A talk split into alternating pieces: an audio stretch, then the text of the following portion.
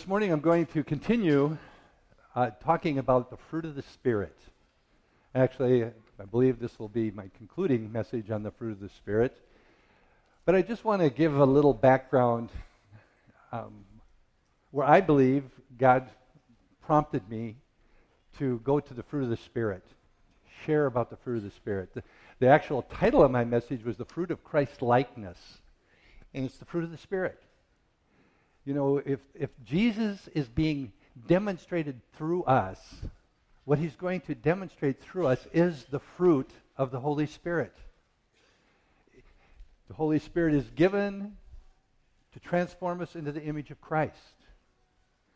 One of the primary things that he's developing in us as he's transforming us is the fruit of the Holy Spirit. And when Paul wrote about this in Galatians, he made it very clear that there is a distinct contrast between the fruit of the flesh, that sin thing, and the fruit of the Holy Spirit. And I believe one of the reasons he made such a clear contrast is we should be able to see it, first and foremost, in our own lives. And of course, he says, You will know them as we look at other people. We can't judge hearts, but he says, You'll know them by the fruit. The fruit is significant the fruit of the Holy Spirit. And what was stirring in my heart and, and mind as I was praying about, Lord, do you really want to go, go here with this? Was I, I, I see the importance in the scriptures about a testimony like Robert just shared. A testimony is powerful. A lot of times our testimony isn't words, it's our actions. And it drives me crazy and it breaks my heart when I see so many people who declare themselves to be Christians struggling with so many things, in particular in their own families and with their children. And my question that was going through my mind is the fruit of the Holy Spirit, what's evident in the lives of parents and moms and dads, is that's what's being demonstrated to their families, to their children. We can say all kinds of things, we can give them instructions, but they're going to learn from what they see. And the unbelieving world is the same way. Man, if you try to share your faith with an unbeliever, it just falls on deaf ears so often. But the same people are watching us, they're watching you. And what we do and how we live makes a huge impact, just like it does in our homes. We can tell our kids, this is how you're supposed to live, so Jesus loves you. Well, boy, that's a mistake right there. He loves you no matter what. This is how we should live to bring glory and honor to God. And they, okay, and then they watch us. Is they, are they seeing the fruit? Are they seeing the fruit of Jesus? And I have so many people come to me saying, I don't know what to do with my kids. And sometimes I want to say, What fruit are you showing them? What fruit are they growing up in? What are they seeing in your life every day? Is it the fruit of the Holy Spirit or are they seeing the fruit of the flesh? Or are they seeing a mixture of the two, which the fruit of the flesh will trump the fruit of the Spirit if we're doing it by the flesh?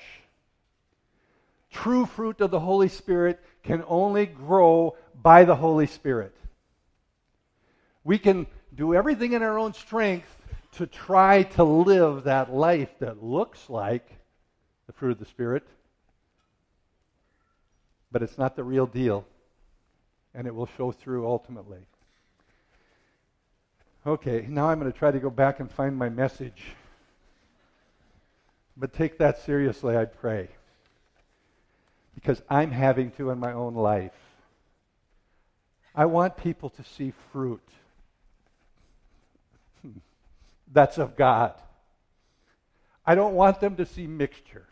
I know I mess up. I know we all do but I want them to see the real deal. I want them to see the real Jesus. I want them to know when they do see fruit, it's coming from the source greater than me because I can't do it on my own. And that's what I want our children to see.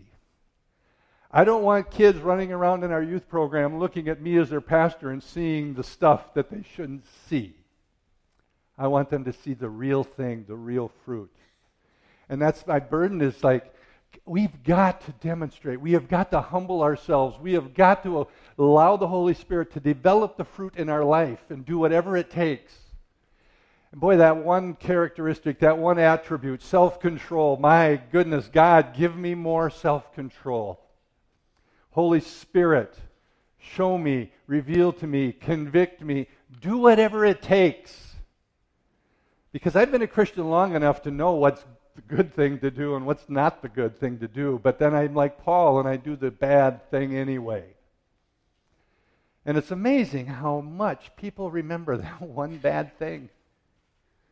That one thing.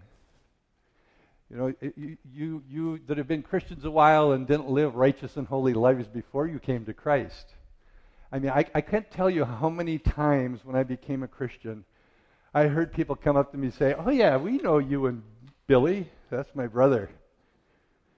Okay, please, forgive us. Try to erase whatever you know about me and my brother. We're different. I'm different. I'm hoping he's coming along a little slower than me, maybe, but he's coming. But they remember those things. Oh, gee. Okay. Galatians 5. I'm going to read verses 22 and 25 again. It says this But the fruit of the Spirit is love and joy and peace and patience kindness, goodness, faithfulness, gentleness, self control. Against such there is no law, and they that are Christ's have crucified the flesh with the affections and lusts. If we live in the Spirit, let us also walk in the Spirit. If we live in the Spirit, let us walk in the Spirit. He, he, Paul, when he wrote this, he, he surrounded the main text in verse 16. He says, Hey, live by the Spirit, walk in the Spirit. Comes to the end in verse 25, live by the Spirit, walk by the Spirit. In between, he says, This is what it looks like when you don't, but this is what it looks like when you do.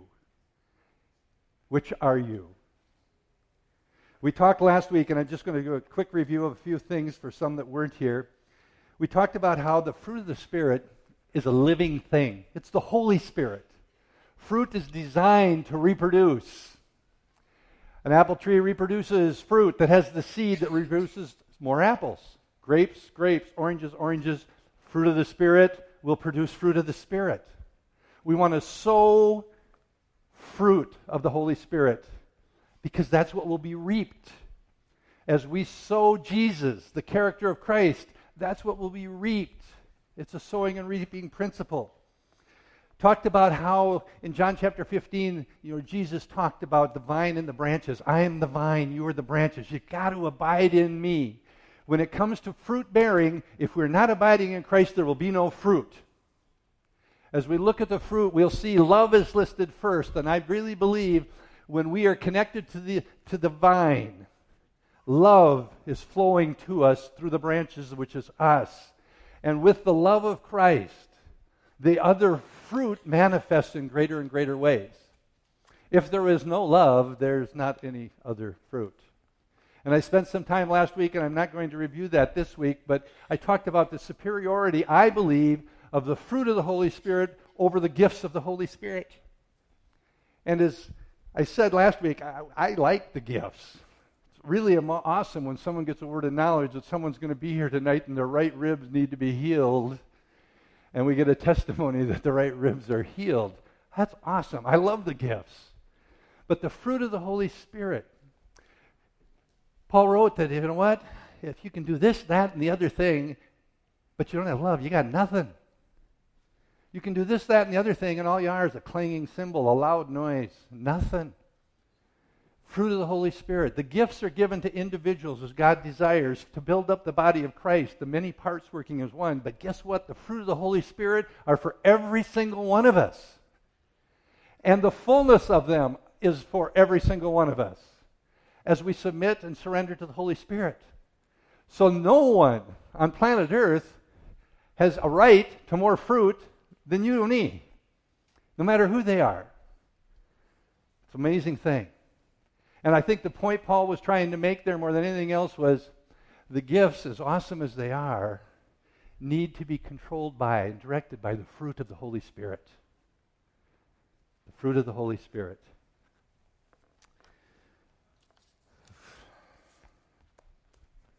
You know, sometimes when you go in a different direction, it's really good. Sometimes it makes me really nervous.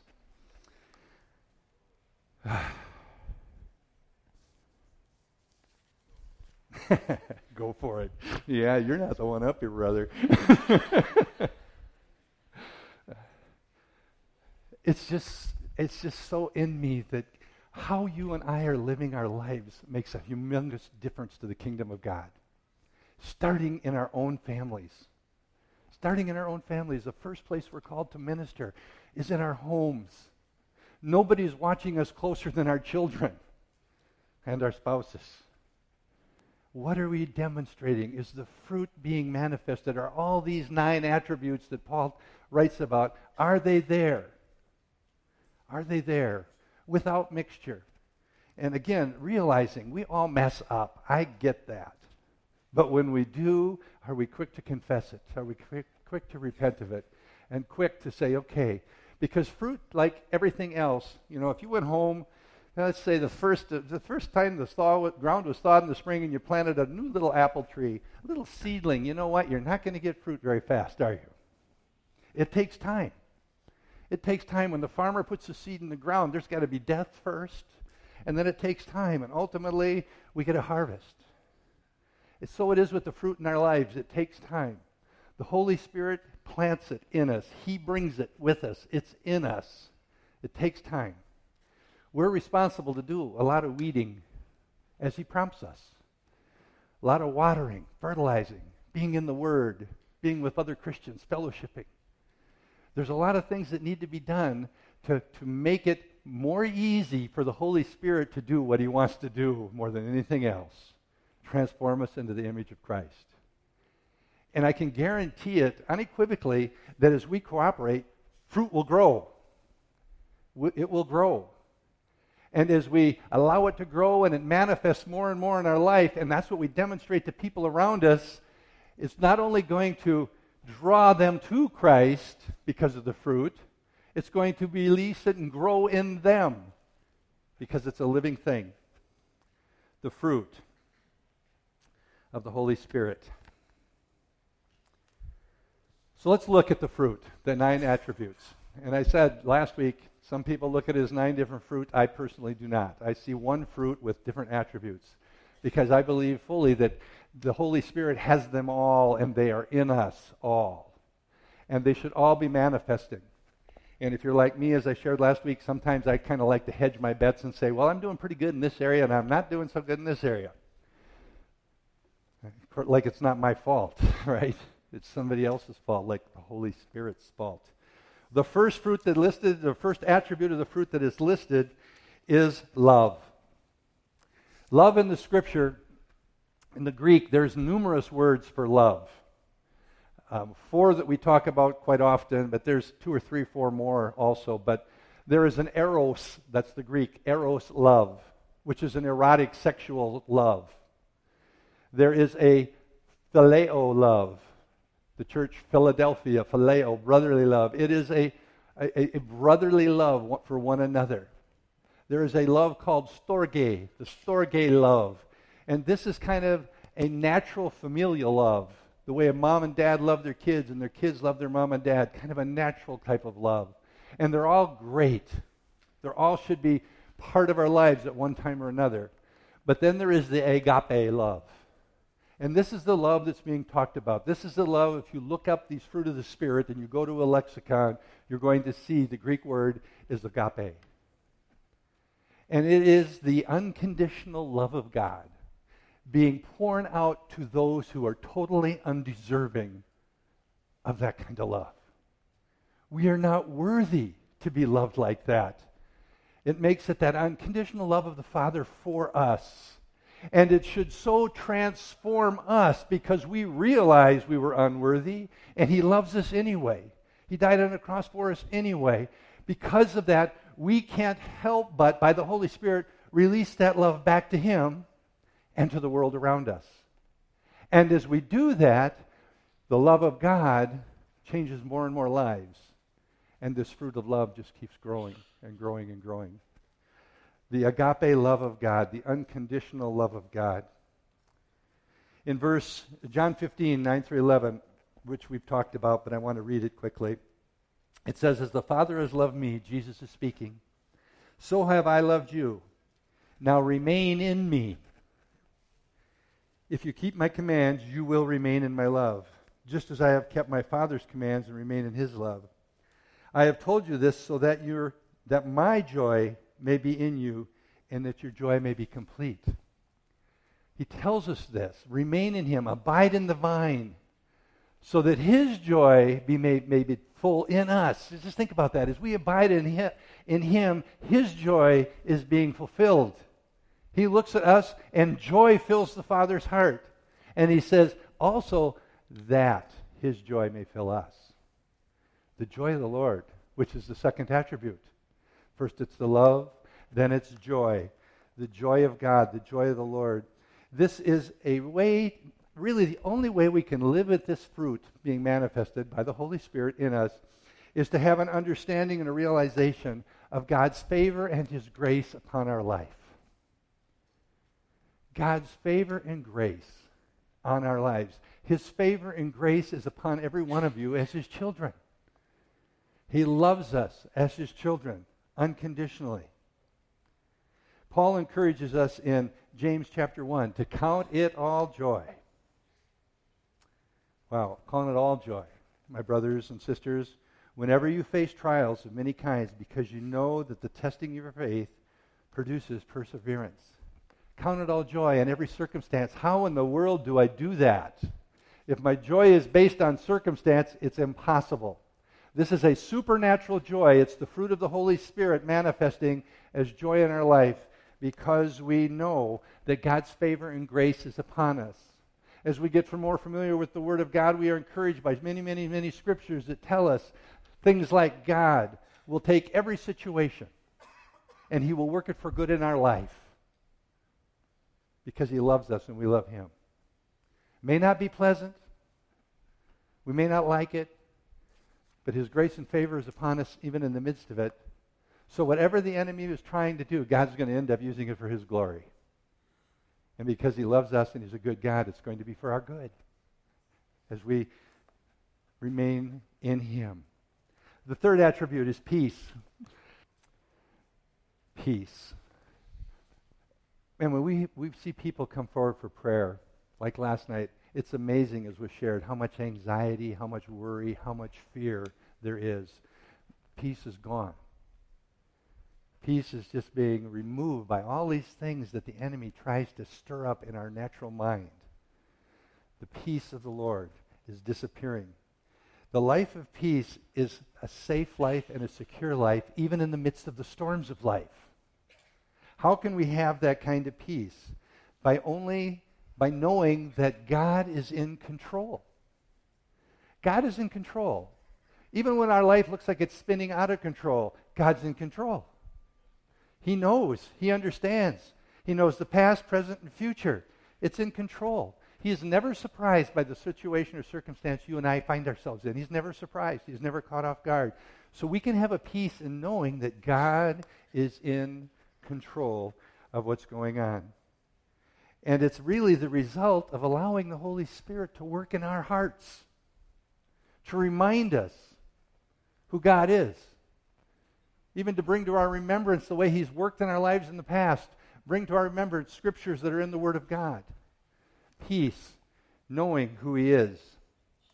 It comes no matter what circumstances are, because it's a supernatural peace. It's not dependent upon circumstance. In John chapter 16, verse 33, he says, I have told you these things. This is Jesus speaking again. I've told you these things so that in me you may have peace. In this world you will have trouble, but take heart. I have overcome the world. You know, he, this, is, this is coming from a section of Scripture. If you got a, a red letter Bible where the words of Christ are in red, there's a whole bunch of pages in red here. He's giving this long teaching and encouragement and exhortation after the Last Supper with his disciples. And he's told them many, many things. And that's why he starts off this scripture by saying, I have told you these things so. He's told them about the role of the Holy Spirit, even though they don't quite get it. He's told them about the, the vine and the branches. It's in this section of teaching, abiding in him. He's told them about the promise of the Holy Spirit coming. He's told them about this again even in the midst of a lack of understanding, he's giving them foreknowledge. He's forewarning them. He's experiencing, or he's telling them what's about to happen and experience. He's actually, in this section of Scripture just preceding it, he's predicted his death, burial, and resurrection. He's kind of giving them the big heads up. And he's also told them that the times of scattering are going to be coming. After he's been crucified and raised from the dead, there's going to be a little bit of persecution coming your way. And that's when he says, I tell you all these things so that you may have peace, even though there will be trouble. Knowing he's in control, trusting him. Love, joy, peace. The fourth attribute is patience, or depending on your translation, forbearance or long suffering. It's with this that we can go from being short tempered to long tempered. Forbearing, patient. Paul used this word, this same word, when he described Jesus' attitude towards Paul. In 1 Timothy 1:16 he said, "For the very reason I was shown mercy, so that in me, the worst of sinners, Christ Jesus might display his immense patience." There's that word. That he might display his immense patience as an example for those who would believe in him and receive eternal life. What did he demonstrate?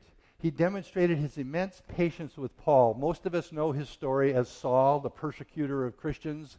He was responsible for the death and imprisonment and the beating of Christians. This was Paul, and he's saying, God demonstrated patience toward me. Boy, most of us in here in our testimony could talk about the patience of God.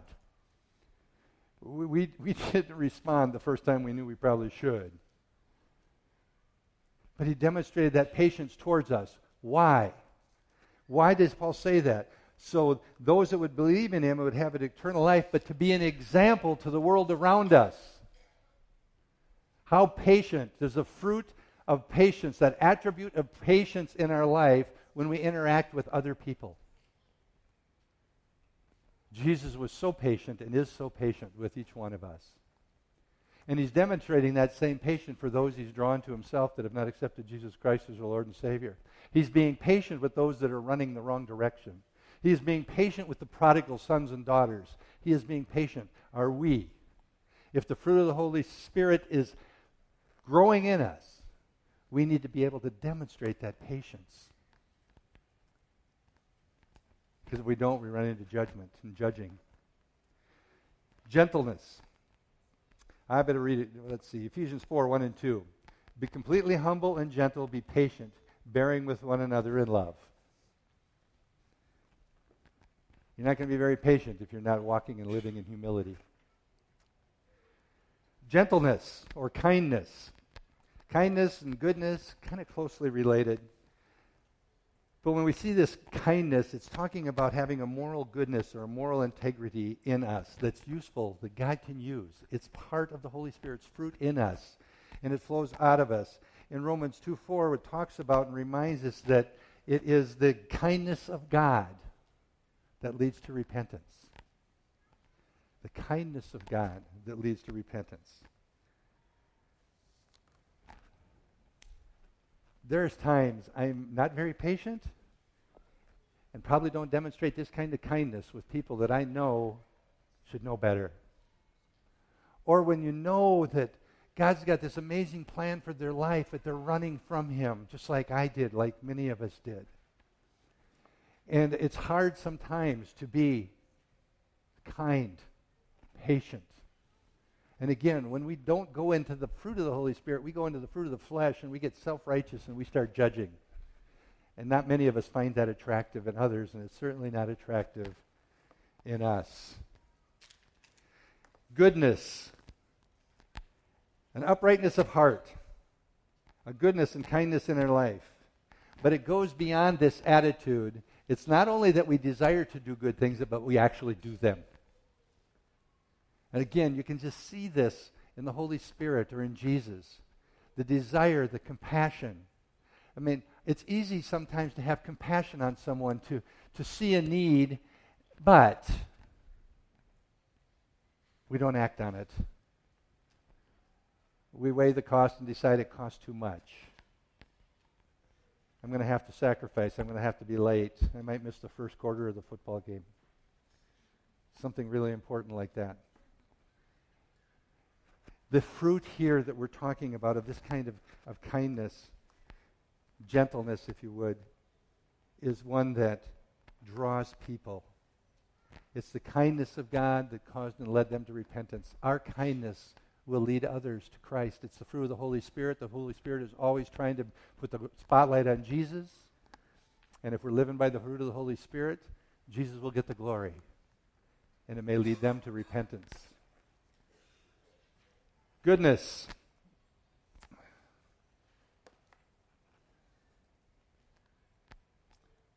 The uprightness of heart. Second Thessalonians, we pray for, the God, for God's power to help you do all the good things you hope to do and that your faith makes you want to do.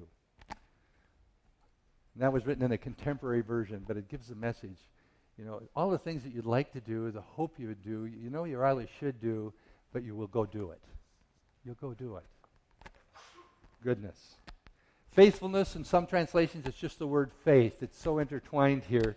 But here, it's the, the, the attitude of being faithful, dependable, trustworthy. Because our faith and trust, first of all, is in Christ. And therefore, we are like Christ and we are faithful. We are trustworthy.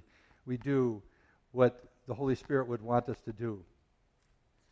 Faith in Christ, faith in God, we understand, I think, and know what that is. In 2 Thessalonians 1, verse 11, it says, With this in mind, we constantly pray for you. This is Paul writing. He says, We constantly pray for you that our God may make you worthy of his calling.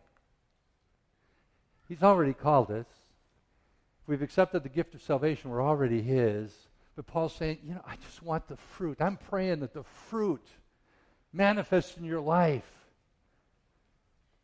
to bring glory to God, worthy of his calling, and that by the power by his power, he may bring to fruition your every desire for goodness and every deed that's prompted by faith. Bear fruit. Gentleness. In some translations, the King James, for example, it's meekness. And I think a lot of the modern translations maybe changed it because we have this wrong idea about meekness. Somehow meekness means we're weak. We're, we're weak. We're weaklings. We're meek. That's not what it means at all. It's not about being meekness. It's about a strength, but it's being controlled. It's under control. The same Greek word, it can oftentimes be translated or applied to, excuse me, to animals. And when it's applied to animals, here's what it means they've been tamed. They've been tamed. Think of a wild animal, a wild beast when they're tamed by man, the strength isn't gone. The ferociousness is still in them somewhere, but they've been tamed. And that's kind of the that's kind of the picture and the meaning in the life of a believer when this gentleness is in control. It gives us the ability by the power of the Holy Spirit in us to tame those lusts of the flesh, those desires of the flesh it gives us the ability to make the right decision, hold it back, that it cannot overtake us. Jesus in Matthew 11, 29 says, Take my yoke upon you and learn from me, for I am gentle and humble in heart. And the key thing, you will find rest for your souls. Rest for your souls. Oh, I wish I had peace. I wish I was at rest. Maybe just maybe the problem that that's not there is because we are not living the way that we're supposed to live. You know, God holds us accountable for what we know, and the more we know, the more we're accountable. The more we know and the more we disobey, the more guilt and shame and condemnation the enemy tries to throw at us. And the Holy Spirit, on the flip side of that, would simply convict us of sin, and we would repent and confess it and receive the forgiveness and go on and let this fruit grow in us some more so we don't make the same choices over and over. And the last attribute that's mentioned is self control. I wonder if Paul was just letting it build. because self control is such a hard thing for a human being. Self control.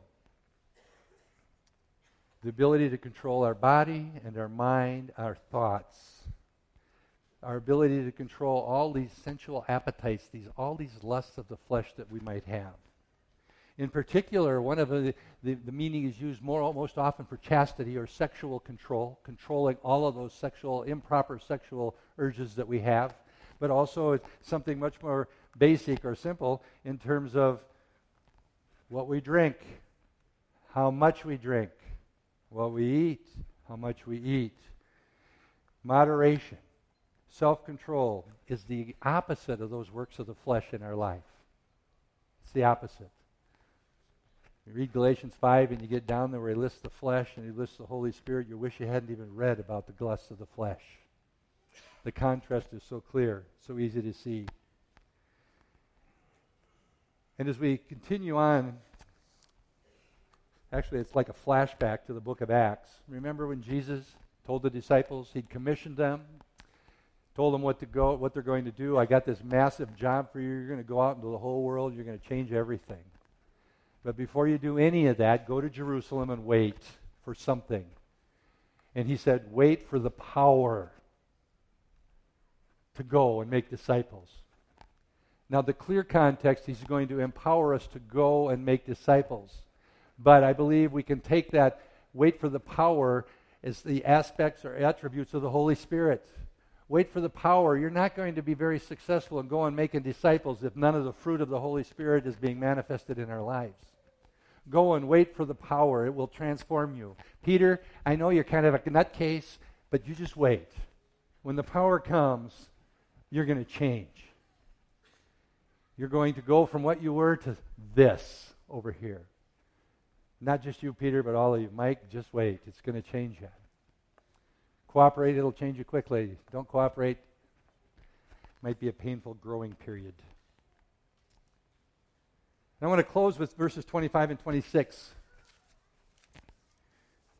It'd been easier if he'd have just stopped at verse 25.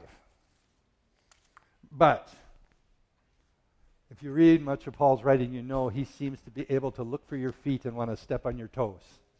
And he does it here too. Verse, verse 25, again, it's kind of like he's packaged all of this other stuff between these two verses, 16 and 25. And once again, he says, If we live in the Spirit, let us also walk in the Spirit. And really, Paul could have said it this way instead Since we live by the Spirit, let's live by, let's walk by the Spirit. Because he didn't doubt that the Holy Spirit was there.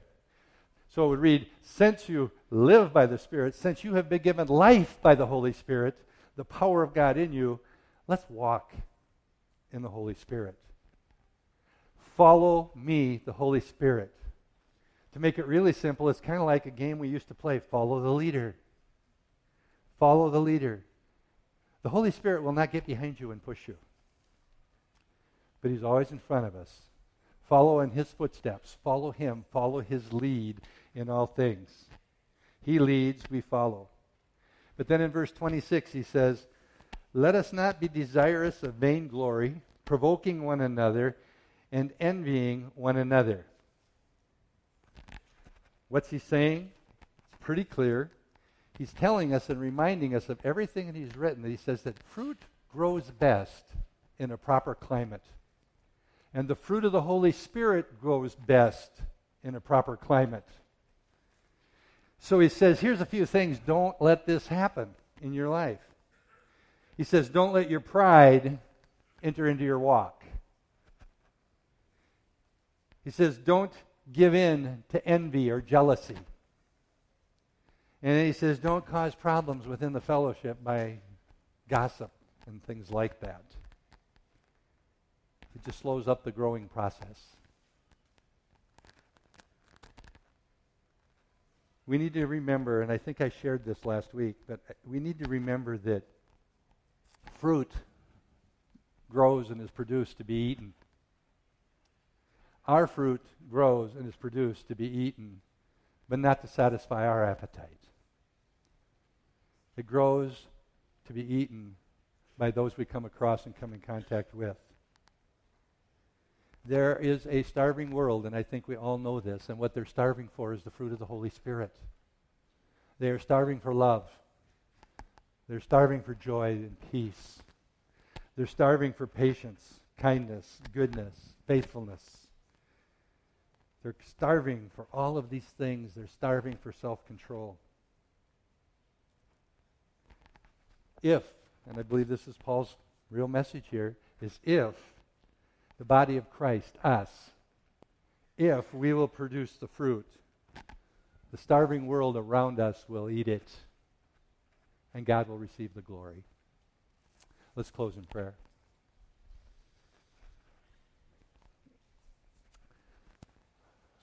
Father, I pray that your Holy Spirit would teach us what I've been trying to cover. Lord, I pray that how I've spoken anything or if there's any flesh, even in my own way of presenting it, Father, would hinder. I, I pray, God, you would not allow it to hinder us hearing your Spirit speak. Father God, that we would be reminded what you have done for us through your Son Jesus. And the love that you've demonstrated for us and continue to pour into us every single minute of every single day that it would awaken in us an overwhelming desire to love you back in the same way and demonstrate it through obedience. And to love the world as you love the world. That we would be fertile ground to produce this wonderful fruit of your Holy Spirit. That we would do all that we can do from our half, our part, to make it easier for the Holy Spirit to do what only He can do in each one of our lives. Father, there may be some here today that are starving for those things that we've been talking about, the attributes of the, the fruit. And it may be because they've never accepted Jesus Christ as their personal Lord and Savior. God, that they're relying on something else good works, false things. Lord, I pray that you would woo them by your Holy Spirit, that they would come to that place of knowing that they are a sinner and need to accept Jesus Christ as their personal Lord and Savior, the one who sacrificed his life on a cross for us, and that he was raised from the dead, demonstrating the de- total defeat of the power of sin and death. And that the Holy Spirit would move in and indwell them immediately when they make that choice and the fruit would begin to grow. And they could experience the kind of love and the kind of joy and the kind of peace that the world and each one of us so desire. Lord, I pray you would, by your Spirit, quicken all of these things for your glory in each one of our minds, our hearts, our lives.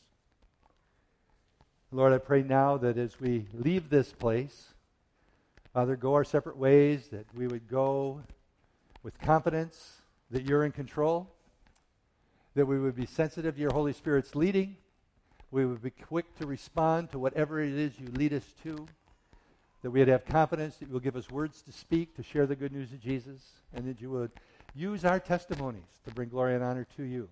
Keep us safe, I pray. This week, as we gather together, many people travel to celebrate Thanksgiving with families. Lord, I pray that we are continually having hearts filled with thankfulness and that we might express it as we communicate with you. And I ask all this in the precious name of your Son, Jesus. Amen.